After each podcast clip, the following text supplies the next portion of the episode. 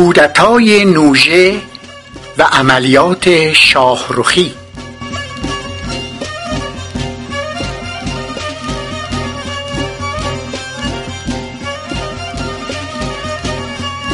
در گذشته نباید زیست اما به گذشته باید نگریست. به قول ویلیام شکسپیر در نمایشنامه طوفان گذشته پیش درآمد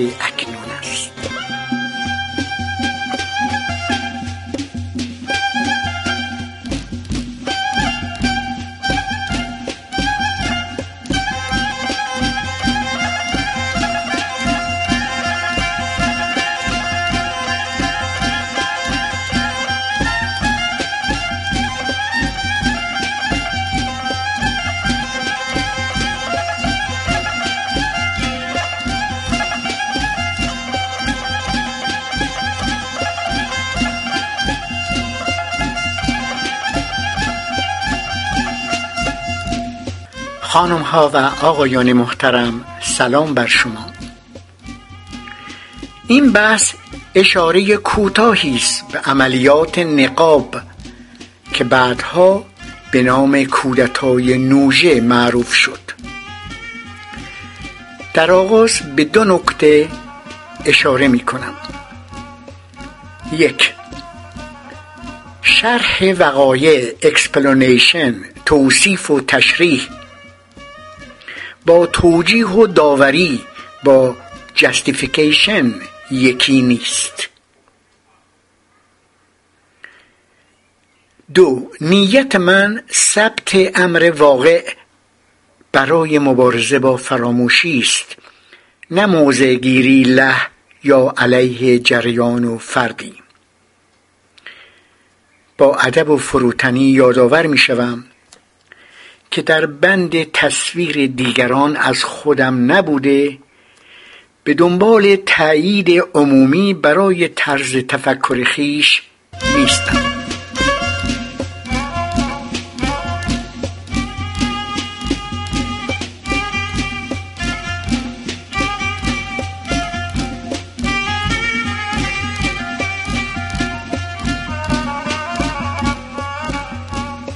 عملیات نقاب صورت کوتاه شده نیروی قیام کننده ایران بزرگ که بعدها به نام عملیات شاهروخی و کودتای نوژه بر سر زبانها افتاد اساسا و نه مطلقا اساسا عمدتا حرکتی نظامی بود که سال 59 توسط شماری از افسران ارتش شاهنشاهی ایران نه کل ارتش.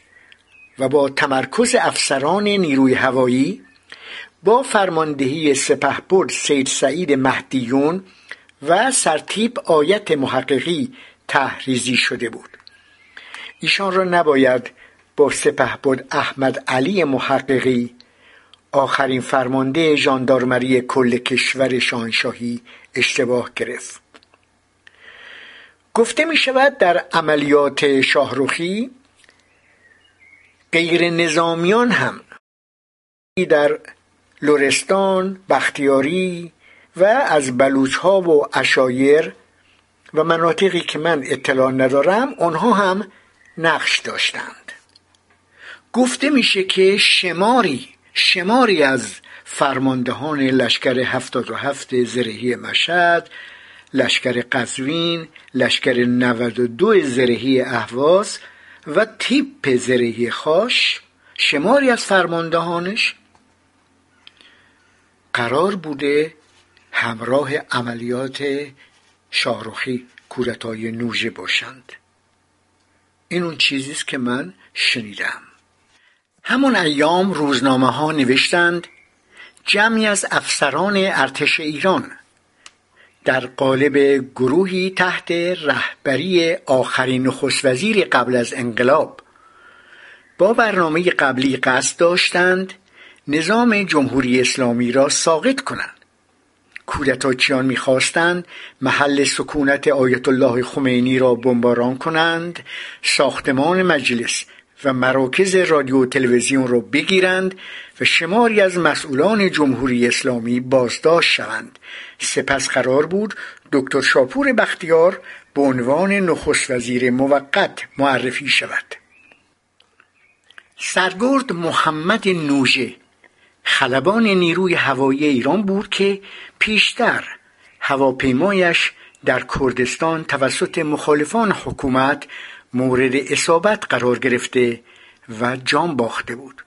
به این خاطر نام پایگاه هوایی شاهروخی که بعد از انقلاب حر نامگذاری شده بود به پایگاه هوایی نوژه تغییر نام یافت. مرکز فرماندهی کودتا در نزدیکی شهر کبودراهنگ در استان همدان بود. در پایگاه هوایی شاهروخی حر عملیات مزبور در 18 تیر ماه 1359 نهم ژوئیه 1980 با دستگیری و کشته شدن تعدادی از عوامل اون فاش شد. صحبت از پایگاه شاهروخی شد. در این پایگاه هواپیماهای جنگنده F4 و فانتوم دو نگهداری میشه. در 60 کیلومتری شمال شهر همدان واقع شده. تسهیلات پروازی پایگاه مزبور. اینطور که شنیدم به صورت 24 ساعته و در هر نوع شرایط جوی می‌تونه عملیاتی باشه و 70 تا 80 هواپیمای تاکتیکی رو در خودش جای بده. این پایگاه پایگاه سوم شکاری پایگاه شاهروخی ظرفیت های قابل توجهی برای انبار کردن مهمات و سوخت داره. در ارتفاع 1710 متری از سطح دریا قرار داره و این ارتفاع باعث افزایش مصرف سوخت جنگنده ها میشه. پایگاه شاهروخی دارای پناهگاه های چارقلوی بوتونی که آشیانه فانتوم های نیروی هوایی ایران هستند. برج مراقبت داره. باندهاش پهنای لازم برای پرواز بمبافکنهای دوربرد پهن پیکر را دارند. اینا را از این جهت توضیح میدم که این همون پایگاهی است که در کودتای نوژه در عملیات شاهروخی استفاده شد.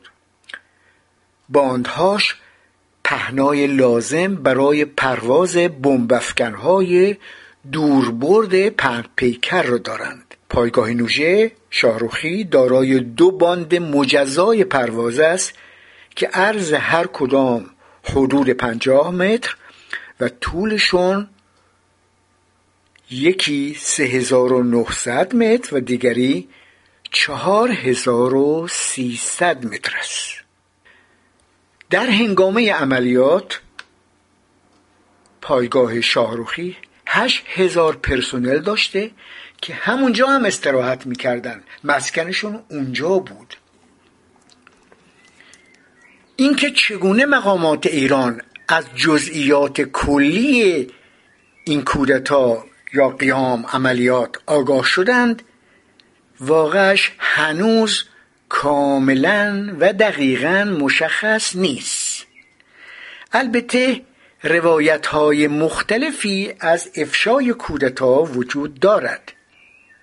به گفته حاشم سباقیان قابل قبولترین روایت آگاهی کاگبه سازمان اطلاعات شوروی سابق از برنامه ریزی برای انجام کودتا در ایران و مطلع شدن مقامات اطلاعاتی ایران توسط آنها بود.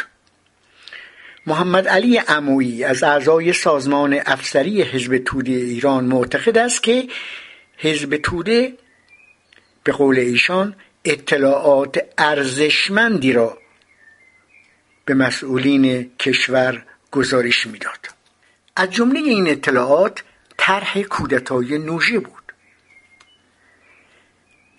سید هادی خسروشاهی نماینده وقت آیت الله خمینی در وزارت ارشاد ملی طی گفتگویی ادعا کرد که نورالدین کیانوری طرح کودتا را به او اطلاع داده بود و وی این خبر را به احمد خمینی منتقل کرده است. محمد محمدی ری شهری حاکم شرع وقت دادگاه های انقلاب ارتش که محاکمه افسران دخیل در کودتا را عهدهدار بود در کتاب خاطرات خود به ماجرای نوژه می پردازد به گفته ریشهری نزدیک غروب آفتاب روز 17 تیر 1359 آقای سعید حجاریان که با کمیته اداره دوم ارتش همکاری داشت به دفترم آمد و هیجان زده گفت کار خصوصی دارم کار خصوصی دارم. ظاهرا چند نفر در دفتر بودند. به من نزدیک شد و گفت امشب قرار از کودتا بشود. البته ری شهری این را هم گفته است که نقطه عطف کشف این کودتا صحبت میان دو نفر در یک تاکسی بود. که در پی اون شبکه‌ای به نام نقاب در تیپ 65 نوهد کشف می شود. به گفته ریشهری حدود 600 نفر در رابطه با این کودتا در سراسر ایران دستگیر شدند که 500 نفر از آنها از نیروهای نظامی بودند. به روایت سعید حجاریان سه روز مانده به کودتا چند نفر از افسران خبر مربوط به اون را لو دادند.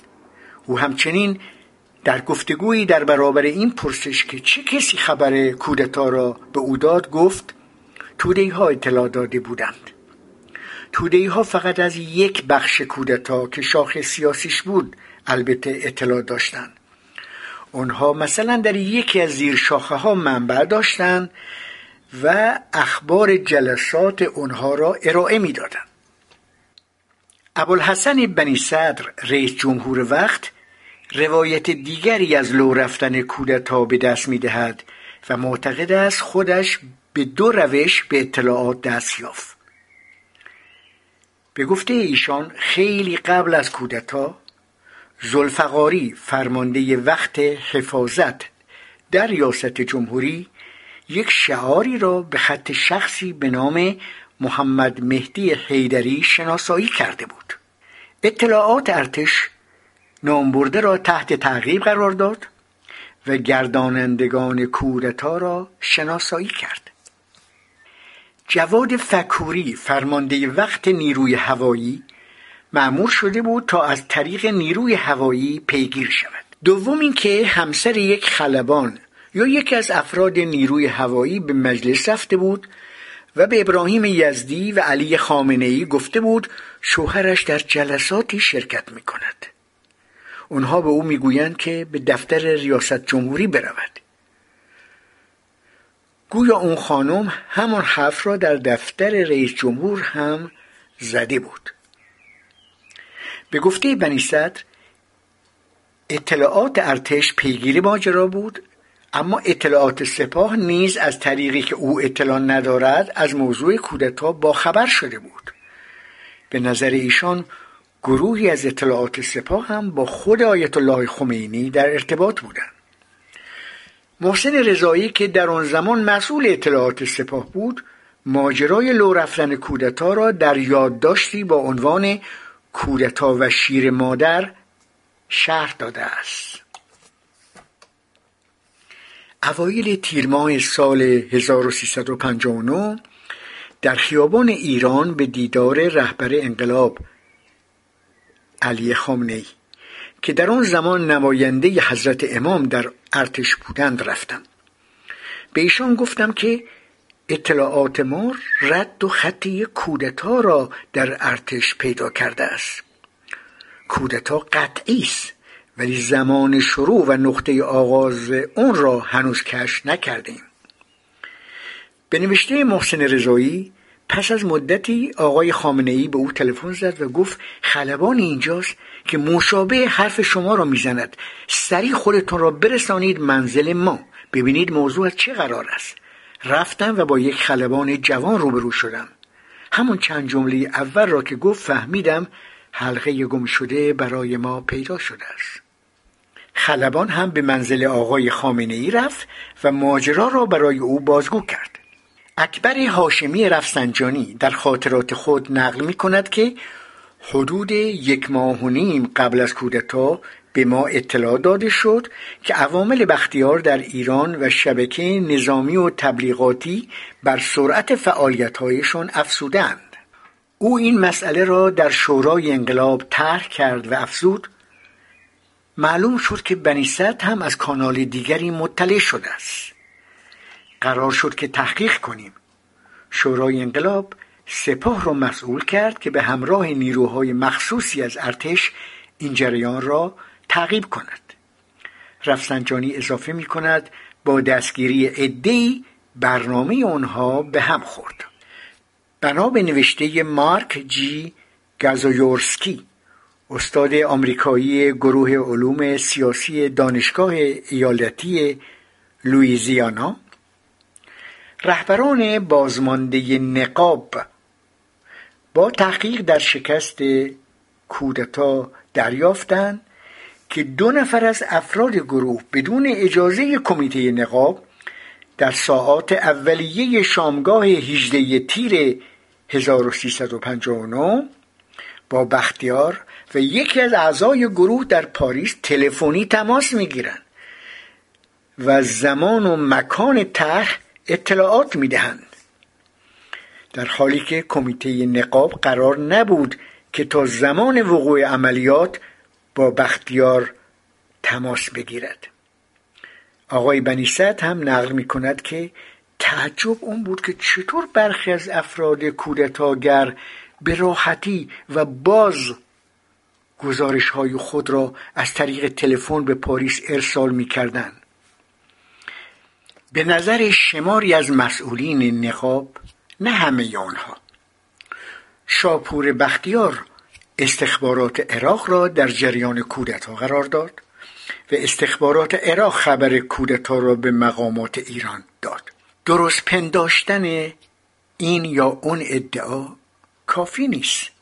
مهم اثبات پذیری و مستند بودن آن است. واقعش برخی وجوه ماجرای کودتای نوژه همچنان در حاله از ابهام قرار دارد. در پاسخ به این پرسش که چرا دکتر شاپور بختیار پیش از عملیات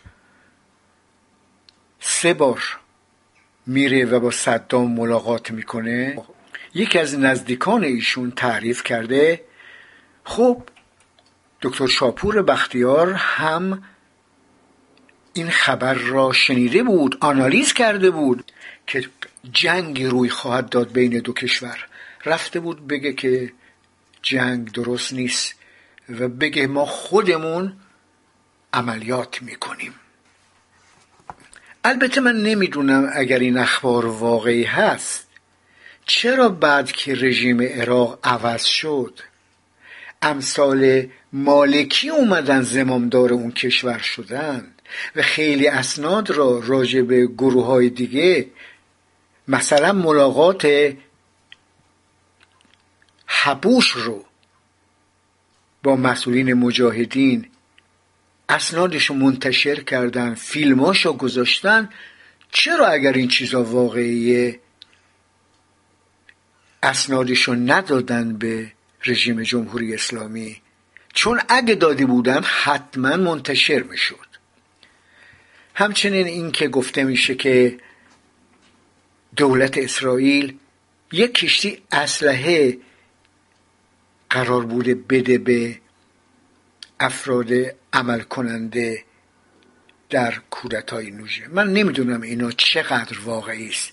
صرفا اون چیزهایی رو که شنیدم که مربوط میشه به عملیات شاهروخی برای شما میگم از چه کسانی شنیدم؟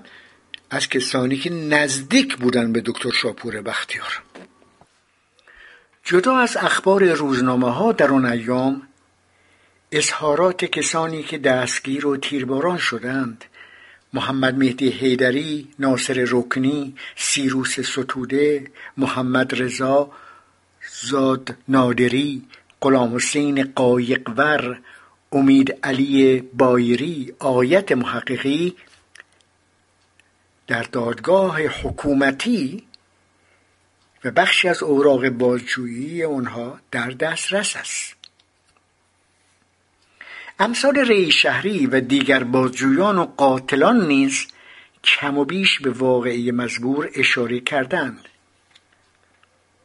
و نیز کسانی که ربطی به رژیم ندارند از جمله گازایورسکی ابوالحسن بنی صدر خلوان خسرو بیت اللهی ناصر انقطاع عباس میلانی و دیگران.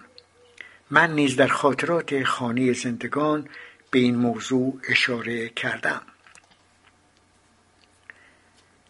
به روایت رسانه های حکومتی سرهنگ ژاندارمری محمد باقر بنی آمری با نامهای مستعار احسان و امید که با ارتش بود اویسی همکاری داشت طراح اصلی کودتای نوژه بود و من اضافه می کنم سرهنگ بنی آمری و سرهنگ عطاالله بای احمدی. سرهنگ بنی آمری در اسفند 1358 پس از سفری مخفیانه به پاریس و دیدار با دکتر شاپور بختیار فرماندهی بخش نظامی عملیات نقاب را بر عهده گرفت و سپهبد سعید مهدیون فرمانده سابق نیروی هوایی و سرتیب آیت محققی هم در آن نقشه برجسته داشتند.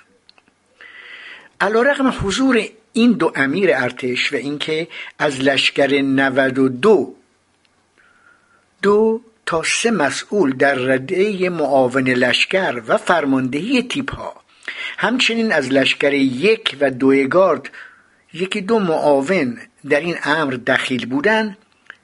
به دلایلی مانند اینکه سرهنگ بنی آمری از دیگر افراد گروه قدیمی تر بود یا اینکه ابتکار عمل را زودتر به دست گرفته بود و روابط نزدیکی نیز با نظامیان دیگر داشت همچنین شاید سفارش از بالا او توانست خود را به عنوان فرد محوری و رهبر عملیات تثبیت کند.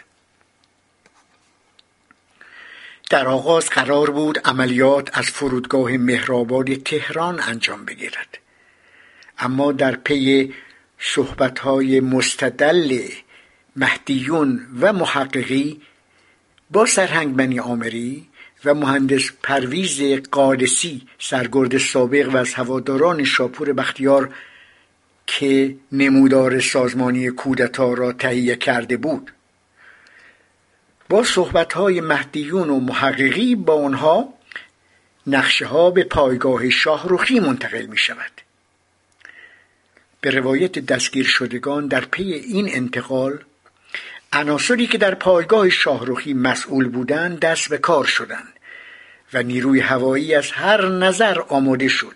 نیروی زمینی هم خودش را آماده کرد و واحدهایی که باید رادیو تلویزیون را تصرف کنند هم حاضر بودند. حتی اعلامی هایی که باید بعد از تصرف از رادیو تلویزیون پخش شود نوشته شد. پنجاب و سه هواپیمای فانتوم و حدود چهل خلبان آماده عمل شدند. گفته می شود قدرت آتشی که قرار بود به کار رود بسیار زیاد بود. فقط سه فروند هواپیمای فانتوم مجهز به موشک و بمب‌های خوشه‌ای برای کوبیدن جماران اختصاص داشت. مناطق سپاه پاسداران در سعدآباد و لویزان مجلس شورای ملی سابق و خلاصه هر جا که سپاه مستقر بود زیر بمباران شدید قرار می گرفت. رادیو تلویزیون پشت سر هم گزارش می‌داد متهمین در بازجویی به همکاری خود با شاپور بختیار اعتراف کردند. هدف نخست کودتا حمله هوایی به منزل حضرت امام خمینی در تهران و از بین بردن ایشان و سپس حمله به برج مراقبت فرودگاه مهرآباد بود. همچنین شکستن دیوار صوتی توسط هواپیماهایی که کودتاگران در اختیار داشتند. به این منظور که برتری نظامی خودشون را به رخ مردم کشیده ایجاد رعب و وحشت کنند. در پیامد کشف کودتا تیمسار مهدیون تیمسار آیت محققی سرگرد فرخزاد جهانگیری سروان بیژن ایران نژاد ستوان ناصر رکنی استوار محمد مالکی همافر یوسف پوررضایی و خیلی های دیگر خیلی های دیگر. حدود 144 نفر تیرباران شدند. بنابر اونچه از باجویی اعدام شدگان از جمله ناصر رکنی در دست است. اومرایی که با کودتا همکاری می‌کردن می‌گفتند تا زمانی که سیاست خارجی موافق نباشد ما موفق نخواهیم شد.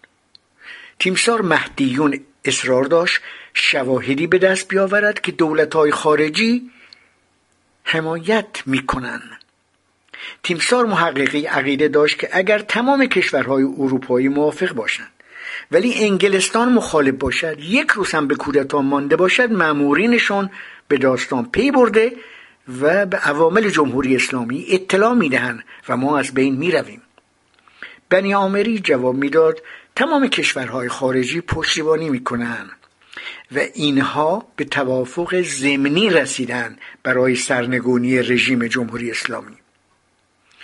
بنی آمری حتی پای دول شرق را هم به میان کشید و گفت با دولت روسیه به توافق رسیده ایم به شرط اون که استانهای شمال ایران آرام باشد و اونجا سر و صدایی نشود.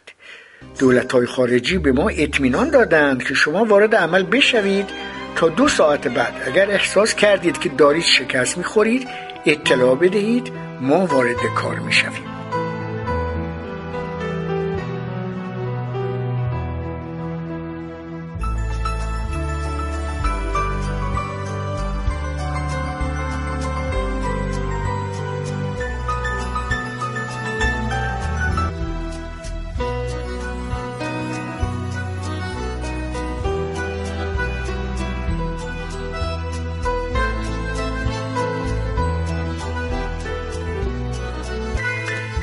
اسامی جانباختگان تا اونجا که من اطلاع دارم.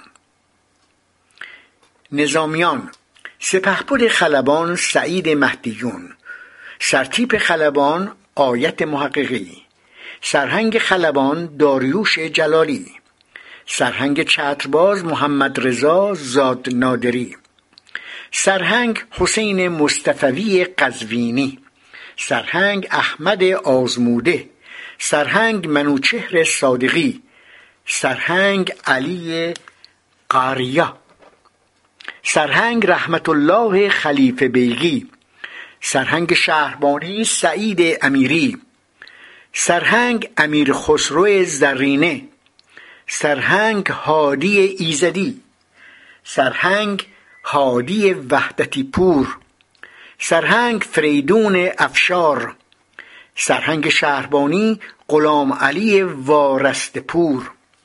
سرگرد خلبان فرخزاد جهانگیری. سرگرد خلبان ایرج سلطانی جی. سرگرد حسین گوهری. سرگرد کاووس علیزاده. سرگرد کوروس آزرتاش سرگرد زرهی سیروس ستوده. سرگرد ایرج خلف بیگی سرگرد محمد حسین عزیزیان سرگرد اسماعیل نوری مقدم سرگرد چتباز محسن جلالی قاجار سرگرد محمد هاشم سبوحی مقدم سرگرد بهمن پرتوی سروان خلبان محمد ملک سروان خلبان محمد بهروز فرد سروان خلبان کریم افروز. سروان خلبان الیسخر سلیمانی. سروان خلبان امید علی بویری. سروان علی حیدر آریانا. سروان خلبان ناصر زرندی. سروان خلبان علی شفیق. سروان هوایی هرمز زمانپور. سروان اسماعیل اسقری سروان سیروس دهقان. سروان غلامرضا ثابتی آزاد. سروان زرهی محمد براتی. سروان فضل الله رئیسی. سروان فنی هوایی بیژن ایران نژاد ثابت. سروان نورالله نجف نژاد. ستوان خلبان محمد مهدی عظیمی فر. ستوان خلبان نجات یحیی. ستوان خلبان محمد علی سقفی ستوان خلبان حسین شکری. ستوان ابراهیم استاد محمد نظری. ستوان محمد تقی تاجداری. ستوان ناصر مروتی. ستوان محمد رضا جوادی. ستوان هوایی جعفر راسکو. ستوان ایوب حبیبی. ستوان خلبان ناصر رکنی ستوانیار منوچهر رهبری نژاد ستوانیار سوم اسقر الماسی ستوانیار سوم چتباز فریدون جواهرنیا ستوانیار حسین حالکی ستوانیار شکرالله احمدی ستوانیار چتباز فیروز آذریان ستوانیار چتباز محرم علی زاهدی ستوانیار محمد رضا قربان نجف آبادی. ستوانیار سیاوش پورفهمیده. ستوانیار رسول یحیی پسند کوچانی. ستوانیار محمد علی فرزام. جلال اسگری افسر هوایی. همافر یوسف پوررضایی. همافر جعفر مظاهری کاشانی. استوار چتباز مشتبا مرادی. استوار مراد عینی. استوار ابراهیم جوارزاده. استوار چتباز حسین کازمی استوار چتباز حسین کریمپور تاری. استوار چتباز محسن اسکریان. استوار چتباز سید قاسم نقیبزاده. استوار جمشید بختیار.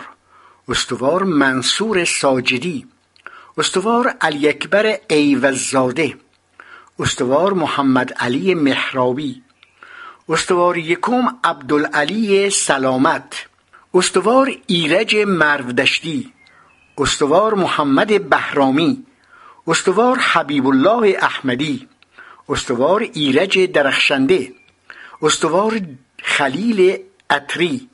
استوار محمد حسین فرنژاد استوار جهانگیر فاتح فیروز استوار اسدالله علیپور کرباسدهی استوار غلام حسین قایقور استوار علی اصغر وظیفه سالاری استوار لطف علی لطف اللهی استوار خداداد رحمتی استوار چتباز غلام حسین همدانی استوار محمد مددی فر استوار منوچهر فتاحی نودئی استوار پیر علی زنوری استوار عباس روح بخش استوار جمشید رنجبر استوار محمد تقی خاتون آبادی استوار عنایت الله آزاد یگانه استوار جهانبخش فاتح جو استوار علی دریایی. استوار محمد یا مجید آبدینی مقدم. استوار صدرالله همتی فراهانی. استوار محمد جواد میرلکی. استوار قاسم فقیهزاده. استوار علی کمپانی. استوار محمد تقی تبریزی. گروهبان شمس علی کریمیان. گروهبان چتباز علی سعادتی. گروهبان محمد حکیم آباچی گروهبان محمد باقر افتخاری گروهبان سیاوش نوروزی گروهبان احمد محمدی گروهبان علی مرواریدی گروهبان محمود کیانیفر گروهبان منصور کسیرلو گروهبان مرتزا فرحپور گروهبان محمد حکم آبادی خلیل خباز هاشمی. مصطفی حجازی. محمد رسول ابریشمچی. محمد تیختیز خسرو محمدی کوبایی. غلام حسین خرقانی خوب. علی سرباز دریایی. و اما غیر نظامیان.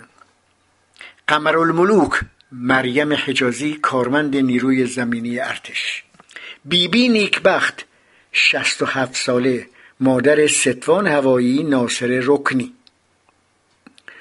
دکتر مجید وسالی داماد بیبی بی فرح نیکبخت. اکرم بای احمدی خواهر سرهنگ عطاالله بای احمدی. شهریار نور حسین کریمی. منوچهر کریمی مسئول کارخانه کنسرو سازی آیدا. ابراهیم کریمی کارمند بیمه. جعفر همتی سیاوش همتی مرتزا سلطانی جلیل سلطانی علی رحم صالحی رضا صالحی داریوش آتش برو کارمند شرکت نفت محمد هارونی کارمند آتش نشانی عبد محمد هارونی مغازدار حمید شمالی اسماعیل عزت شیرازی حسن دری زبیح الله مومنی کارمند شرکت گردون حسین آبدینی تاکسیدار محمد علی آسان گشای مکانیک بود عباس یا محمد محبی رضا مرزبان ابوالقاسم خادم آبادی امیر هوشنگ اسفندیاری بهروز مشکینی گیلانی رحمان آرمین سیف الله شاهنده آشتیانی سیاوش مومزایی مغازدار پرویز بیانی مرتزا سوهانکی داوود دریانورد محمد ده پهلوان پزشیار کمال سامع رحمان مجاور صوفی خلیل درویش محمد کریم رکنی والا ابراهیم ستوده ابراهیم بگلری و اسخر آلاوردی که خیاط بود. شنیدم که چندین و چند روز بعد کسانی رو در پایگاه شاهروخی دستگیر می‌کنن. کسی که اینا را شهر می‌داد می‌گفت این خودش نشون میده که اونا لاغر این افرادی که چند روز بعد دستگیر شدن نمی‌دونستند قضیه چیست اگر نه فرار می‌کردند. می‌رفتند. چرا باید بمونن اونجا؟ یکی از آشنایان نزدیک سروان خلبان کریم افروس تعریف می‌کنه که او تیرباران شد. سروان کریم افروز رو تیرباران کردن. او میگه اگر افروز می‌دونست حتما و حتما به من که نزدیکترین دوستشم می‌گفت. اون خلبان میگه. البته همه اینها می‌تونه به خاطر رعایت مسائل امنیتی هم باشه. من فقط اون رو شنیدم که مربوط میشه به عملیات نقل می‌کنم. اضافه کنم که بعدها سوم دی 1364 سرهنگ هادی عزیز مرادی در استانبول ترور شد.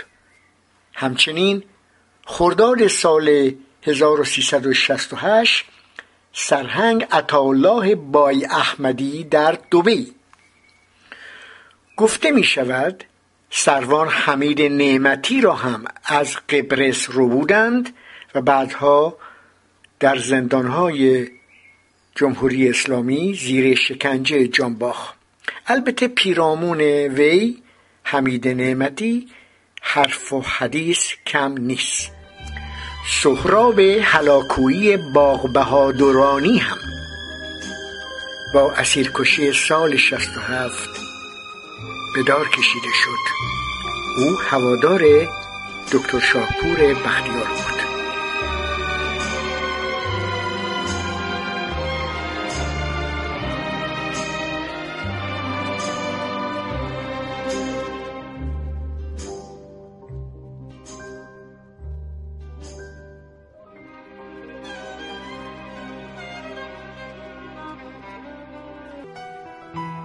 سخنان تیمسار آیت محققی در دادگاه. اون چه قرائت می‌کنم پرسش و پاسخ و متن پیاده شده یکی از نوارهای منتشر شده است. سال ممکن است جریان طرح توطعه را به طور کلی تشریح کنید و همچنین نقش خودتون را در آن و اینکه در آن روز در روز اجرای طرح چه تماسهایی را انجام دادید؟ صدا صدای محمدی ری شهری است که می‌پرسد. پاسخ فعالیت ما تا اونجا که می‌دانم از اول اردیبهشت ماه سال 59 شروع شد. شاید هم قبلا فعالیت هایی در این زمینه صورت گرفته بود که اطلاعی از آنها ندارم. علت شرکت من در این فعالیت ها نارضایتی از وضع کشور بود. برای اینکه مملکت به طرف سقوط می‌رفت. اوایل اردیبهشت ماه یکی از افسران نیروی هوایی به منزل من آمد و گفت آمدم وضع کشور را برایت تشریح کنم. بعد از اون خودت میدانی. می‌خواهی با ما دست همراهی بده می‌خواهی نده. اسمش را می‌گویم برای اینکه می‌دانم بازداشتش کردید و تکلیف او هم مثل من معلوم است. نامش ستوان ناصر رکنی بود. چند روزی فکر کردم شاید قصد امتحانی در کار باشد. به این جهت دخالتی نکردم. ولی بالاخره بر اثر صحبتهای مکرر وارد عمل شدم. او شما را با رده های بالاتری ربط نداد؟ چرا؟ ولی من گروه های دیگری را که غیر نظامی بودند چون در مرحله عمل کار تخصصی و مسئولیتشون سوا بود نمیشناختم و نمی بایستی هم همدیگر را بشناسیم من فقط با یک نفر به طور مستقیم ملاقات داشتم اسمش چی بود؟ او را فقط به نام قربان می شناختم ولی دیگران را نمی شناختم گروه بندی ها به چه صورت بود؟ تا اونجا که می‌دونم یک گروه نظامی بود یک گروه سیاسی یک گروه شبه نظامی. گروه نظامی خودش به عملیات هوایی و عملیات زمینی تقسیم می‌شد. طرح کلی کار چی بود؟ اول صحبت از این بود که فرودگاه مهرآباد را تصرف کنیم و کار را از آنجا شروع کنیم. ولی من از همون اول گفتم که مهرآباد جای شلوغی است. و اگر بخواهیم اون را حفظ کنیم باید آدم کشی بکنیم یا از داخل قوی باشیم. ولی نیت ما مطلقا مطلقا این نبود که آدم کشته شود. از همون وقتی که صحبت از قیام شد ما بر این توافق داشتیم که تا آخرین حد امکان نباید خونی از مردم بیگناه بر زمین ریخته شود. تا آخر هم بر این توافق بودیم. به این جهت بود که قرارگاه محفوظ و بیرفت و آمدی چون شاهروخی را انتخاب کردیم. ولی آقای حیدری غیر از این می‌گویند یعنی می‌گویند که قرار بود پایگاه شاهروخی به عنوان پایگاه مادر مورد استفاده واقع شود.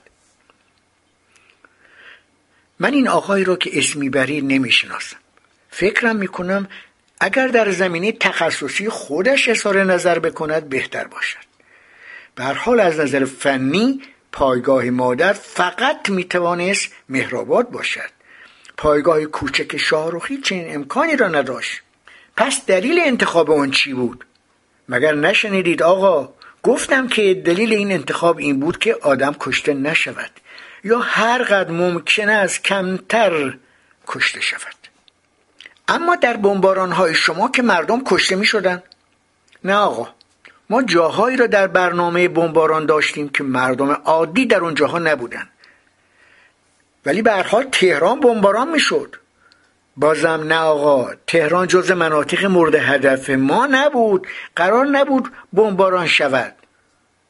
توضیح بدید که چگونه عمل می کردید فرمانده عملیات هوایی را خود من به عهده داشتم. زیرا مقام ارشد من که تیمسار مهدیون بود در عملیات هوایی شرکت نمی‌کرد. برنامه ما این بود که پایگاه شاهروخی گرفته شود و من مثل روزهای دیگر که سر کارم می‌رفتم بروم تا معمولیت های عادی هر روزه را انجام دهم. ولی اضافه بر اون معمولیت های دیگری را هم انجام بدهم. یعنی بمباران تهران را هم. نه آقا نه بمباران تهران را بمباران جماران را. اگر قرار بود تهران را بمباران کنم چنین مأموریتی را قبول نمی کردم ملت ایران برای من یعنی مادرم یعنی خواهرم یعنی فرزندم یعنی اقوامم. من مادرکش و پدرکش نیستم. هیچ کس دیگر از ما نیز ملت کش نبود. من اون جایی را که باید بمباران کنم بمباران می کردم منزل امام در طرح نبود؟ البته که بود. زدن منزل امام با سوپرسونیک اساس طرح بود. بمباران پلی که وسایل موتوری از روی اون رد می شدن نیز در طرح بود. به فرض اون که لازم می شد پل سفید رود هم در طرح بود. بعد از اینکه شما تصمیم به اجرای طرح گرفتین چه فعالیتی انجام دادین؟ اصولا هر کدام از ما سه چهار نفر رو بیشتر نمیشناختیم. به این علت که اگر یک نفر از ما گیر افتاد افراد دیگر را زیر شکنجه لو ندهد که همه گیر بیفتند. آنطوری که متاسفانه شد. اما کار خود من چی بود؟ همانطوری که گفتم ما ساعت هفت صبح چهارشنبه حرکت کردیم. وعدگاه ما در بلوار الیزابت بود. قرار بود مستقیما از خانه های خودمون به اون محل برویم. ولی در اونجا به ما خبر دادن که تحت نظر و مراقبت هستند و بهتر از هر چه زودتر متفرق شوید. معلوم شد که در ساعات شب ترلو داده شده است. شماها چند نفر بودید؟ حدسا 20 نفر. ولی بعدا به علت اینکه ماشین پاسدارها رسید از هم جدا شدیم. با وجود این به کلی دست از اجرای برنامه بر نداشتیم با یک اتوبوس ایران پیما که از راه رسید حرکت کردیم. تصمیم داشتیم به طرف شاهروخی برویم و در صورتی که چراغ سبز گرفتیم وارد پایگاه شویم. تا کجا رفتید؟ تا سراح شاهروخی ولی مراقبت خیلی زیاد بود. پیدا بود که کار خراب شده است. رفتیم ده کیلومتر دورتر دم پمپ بنزین. ولی هیچ کاری انجام ندادیم. زیرا قدم به قدم راه ما مسدود شده بود و پاسداران همه جا بودند. بیان که پیاده بشویم به تهران برگشتیم. به ناصر رکنی گفتم نمی‌دانم کی تو را خواهم دید ولی قرار را برای ساعت ده صبح در محل تقاطع خیابان پهلوی و بزرگراه مدرس بگذاریم. رکنی به این قرار نیامد. اما من به تیمسار مهدیون تلفن کردم و با ایشان ملاقات خیلی مختصری کردم. نظر او چی بود؟ اصلا اطلاعی از اون چی در ساعات آخر گذشته بود نداشت. خیال می‌کرد موفق شدین. آقا من که قیب نمی‌دانم. وانگهی همه حالا به شما گفتم که او خبری از اون چه اتفاق افتاد نداشت.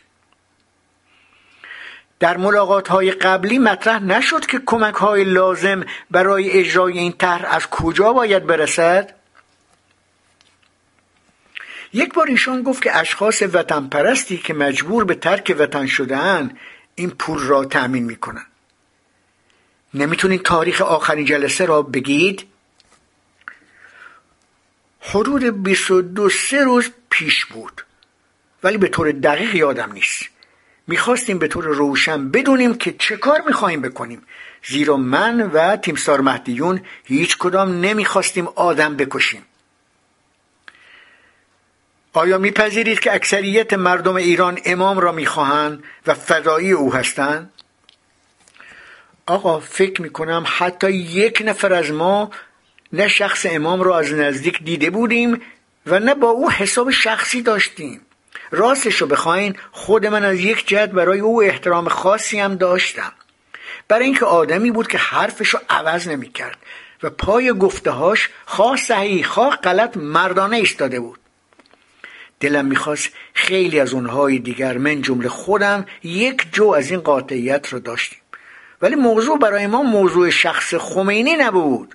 موضوع مملکت بود موضوع ملت بود موضوع پرنسیب بود. و در این مورد ما حق فرار از مسئولیت نداشتیم. چطور می‌گویید برای امام احترام داشتید و باز هم می‌خواستید خانهش را بمباران کنید؟ گفتم که ما می‌خواستیم یک سیستم را بمباران کنیم و این سیستم از اول تا آخرش به او بستگی داشت. اگر شما همونطور که گفتید حاکم شهر هستید بهتر است این سوال را به عوض من از خودتون بکنید. یک سیستم معمولا به جایی بسته است. چه از نظر نفوذی چه از نظر کلامی یا شخصیتی یا مقامی. خب امام شخصیت اول سیاسی این سیستم بود. ما فقط با از میان بردن او می توانستیم سیستم را از میان ببریم. یعنی حاضر بودید چنین بزرگواری رو بکشید. فکر می کنم توضیح بیشتری نداشته باشم که بدم. خیال می کردید اگر منزل امام رو می کوبیدید اکثریت مردم چه می کردن؟ یادم هست که در یک بازجویی قبلی به شما گفته بودم که ممکن بود در دو ساعت اول حد اکثر 20 درصد از ارتش یا مردم از ما حمایت کنند ولی بعد از دو ساعت اول حداقل 40 درصد حمایت خواهند کرد تا غروب 80 درصد و تا صبح روز بعد احتمالا 100 درصد.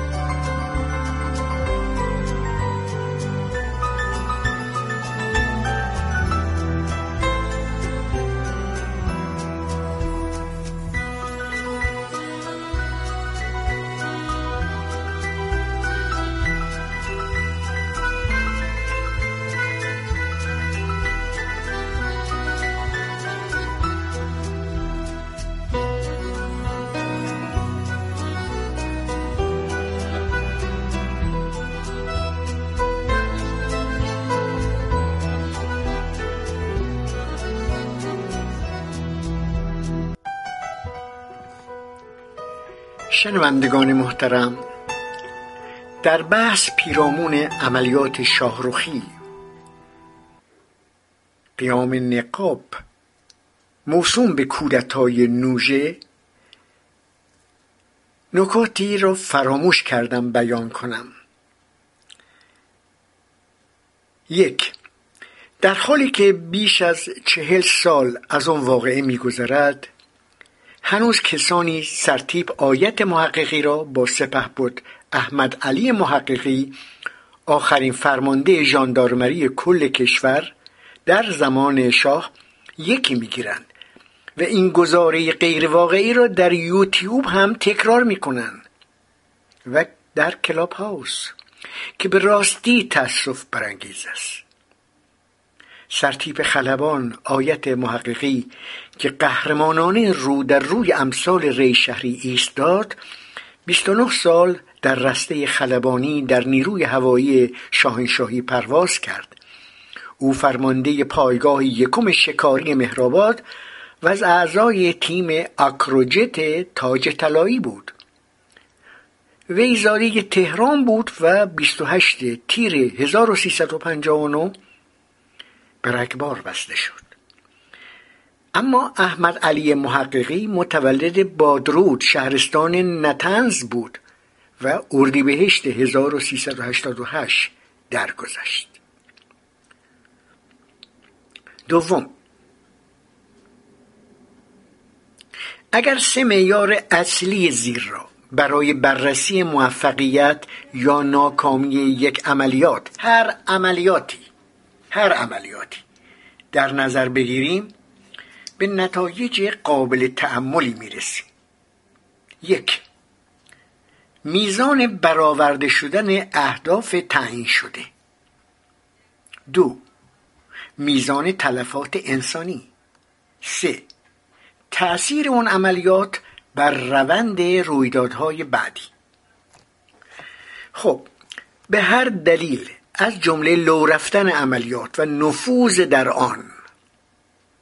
اهداف تعیین شده محقق نشد و با سرکوب روبرو گشت. تلفات انسانی هم کم نبود. تأثیر اون که البته ربطی به افسران شجاع که با انگیزه های میهنی قدم به صحنه گذاشتند ندارد. ضربه مهیبی بود که ارتش خورد و آثار زیانبارش را در جنگ هشت ساله دیدیم. البته افسران از جان ای که بیشترشون دستگیر و اعدام شدند میهن خود را همانطور که گفتم دوست داشتند. و وقتی آتش جنگ زبانه کشید چند نفر که در زندان بودند حق گرفته بودند. داوطلبانه به جبهه رفتند و جان باختند. سوم این گزاره که افسران شرکت کننده در عملیات برای حضور در عملیات شاهروخی کودتای نوژه پول گرفتند واقعی نیست.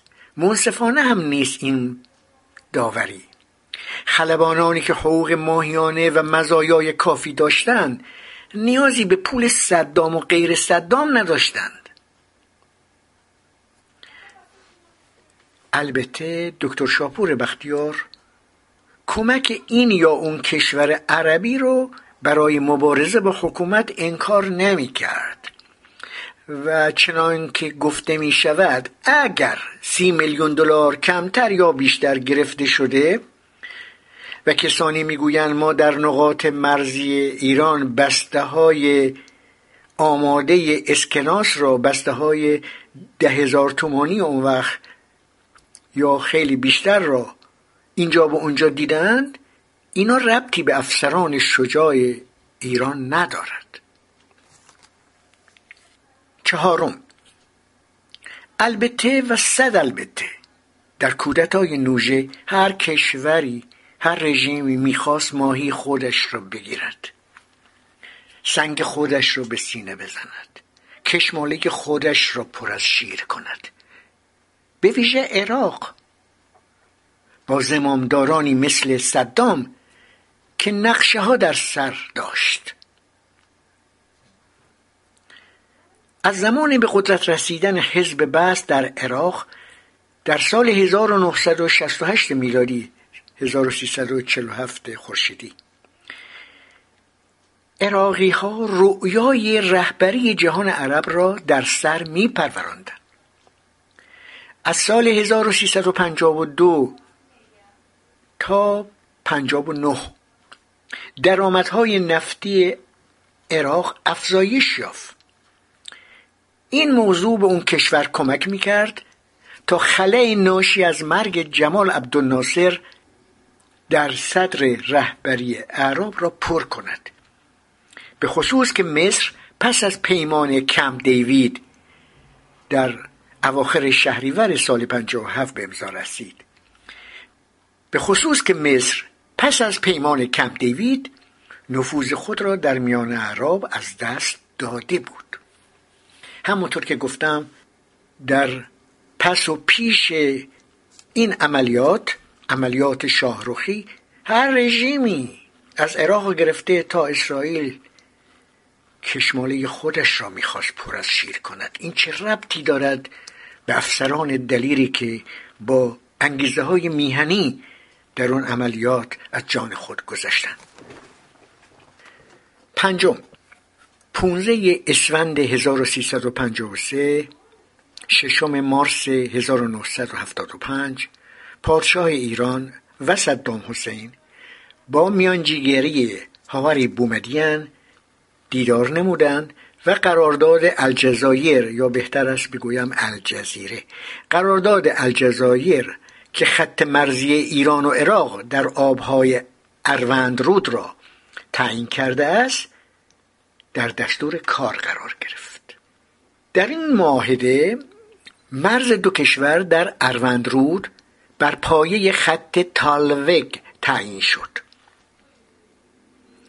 طرفین توافق کردند که دریانوردی در اروند رود مشترک باشد. کشتی های دو طرف و همچنین کشتی های دیگری بتوانند رفت آمد کنند. اما بعدها صدام دبه درآورد. و خواهان تجدید نظر در قرارداد الجزایر شد. در تبلیغات عراق آمده بود که نظام بسی از همان ابتدای انعقاد قرارداد الجزایر خود را مقبول می‌دیده است. ششم عراق از زمان عبدالکریم قاسم خوزستان را بخشی از اون کشور می‌دانست و از حرکت های تجزیه طلبانی در آن ناحیه حمایت می‌کرد. حمایتی که با قرارداد الجزایر برای مدتی متوقف شده بود. ولی تحرکات تحریکامیزی مانند نمایش نقشه منطقه که در آن خوزستان عربستان نامیده شده نوشته شده و بخشی از خاک عراق بود از تلویزیون بسره ادامه داشت. رژیم عراق شهرهای خوزستان را به عربی نامگذاری کرده بود. از جمله سوسنگرد به خفاجیه خرمشهر به محمره آبادان به عبادان و استان خوزستان به عربستان. هفتم صدام بعد از انقلاب 1357 در ایران متوجه خلای ناشی از سقوط شاه به عنوان ژاندارم خلیج فارس شده بود و تلاش داشت تا بازیگر صحنه باشد. اما برای این کار نیاز به مرز آبی کافی و تسلط بر خلیج فارس داشت.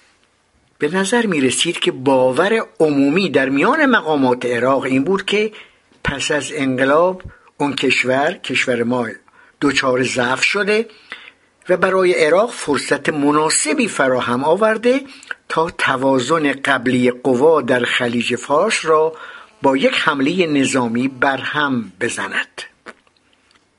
هفتم از 22 بهمن 1357 تا نیمه های دوم سال 1358 ارتش ایران وضع مناسبی نداشت.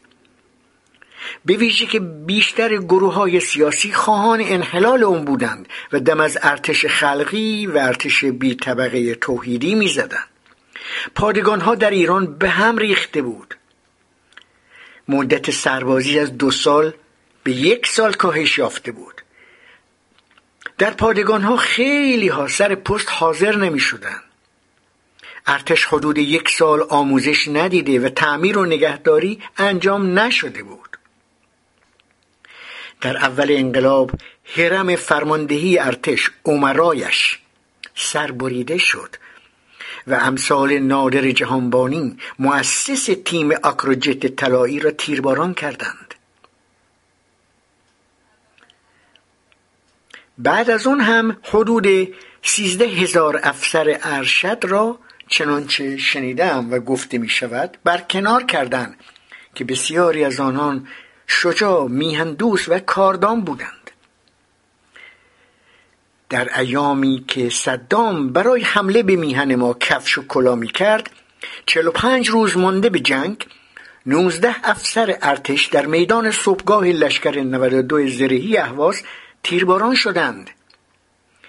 این گونه وقایع از چشم صدام و کسانی که زیر پایش می نشستند و بعدا به عملیات شاهروخی کودتای نوژه هم چشم داشتند پوشیده نبود. اینا همه صدام را به حمله به ایران تشویق می‌کردند هشتم.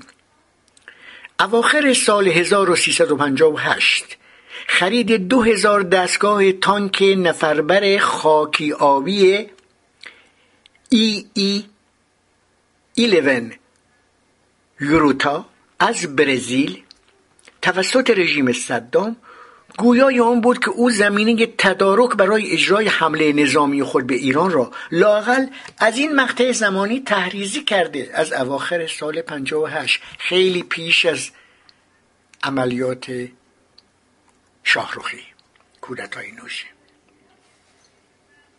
تانک های مزبور از نقطه نظر نظامی به منظور عملیات عبور دادن نیروهای نظامی از رودخانه کارون به خاک ایران بود. ظاهرا سی و یک شهریور سال 59 جنگ شروع شد. ظاهرا سی و یک شهریور 1359 که ارتش عراق از هوا و زمین به طور گسترده به میهن ما حمله کرد و با دوازده لشکر وارد خاک ایران شد. ظاهرا از اون تاریخ شولهای جنگ زبانه کشید. اما خیلی پیشتر عراق مانورها و تمرینهایی را برای حرکت سریع حرکت سریع یگانهای بزرگ در مسیر اروندرود شط العرب ترتیب می‌داد و مقادیر عظیمی ابزارالات و تمهیدات جنگی را در این منطقه جاسازی می‌کرد و مشغول اجرای طرحهای مهندسی نظامی بود که حمله به ایران را برایش آسان می‌کرد. مواردی که اشاره شد برای چی اینا رو گفتم؟ این موارد نشون میده خیلی پیش از عملیات شاهروخی پیش از کودتای نوژه جنگ هشت ساله در تقدیر بود. متاسفانه در جنگ مزبور جنگ ایران و عراق که طولانی ترین جنگ متعارف کلاسیک در قرن بیستم بود هر کسی هر کسی کشک خود را میسابید. نهم پیش از ورود آیت الله خمینی به ایران در مورد زدن هواپیمای ایشان نظر دکتر شاپور بختیار این بود نقل به مضمون که نباید یک امام حسین دیگری بسازیم. من فایل صوتی مذاکرات را با اعضای شورای امنیت اون زمان در سایت خودم گذاشتم. نباید یک امام حسین دیگری بسازیم بسیار خوب. اما در عملیات شاهروخی نقاب نوژه هرچه اسمش را می‌خوایم بذاریم بمباران جماران یکی از اهداف بود. نبود؟ بماند که در ایران واژه کودتا دافعه داشت. خیلی دافعه داشت. از جمله به دلیل اون چه در 28 مرداد سال 32 گذشت. و نیز کودتای پینوشه در شیلی علیه آلنده که اون ایام مورد بحث بود. خیلی ازش نگذشته بود از 1973 حالا ممکنه گفته بشه در هنگامه عملیات شاهروخی خیلی چیزا روشن شده بود که ابتدا روشن نبود. با ورود آیت الله خمینی به ایران. عمرای ارتش سربریده شده بود. خیلی ها پاکسازی شده بودند باز خرید شده بودند. وضع کشور نابسامان بود و حق داشتند. افسران میهن دوست که به فکر چاره باشند. نکته آخر. روایت های مختلفی از افشای عملیات شاهروخی کودت های نوژه وجود دارد و هر کدام به نظر من قطعات یا اطلاعات پازل را کنار هم قرار می دهد و از این جهت قابل تعمل است. حتی داستان سگی که پارس کردن او به گفته آیت الله خمینی. داستان سگی که پارس کردن او چون یک امداد غیبی باعث دستگیری عدهای می شود من نمی‌دانم چقدر این موضوع واقعی است. ولی وقایع اتفاقیه گرچه همیشه با سلسله از علت و معلول هم نشین است همراه است. اما ممکنها و محتملها هم کانتینجنسی. اما ممکنها و محتملها نیز جای خود را دارد.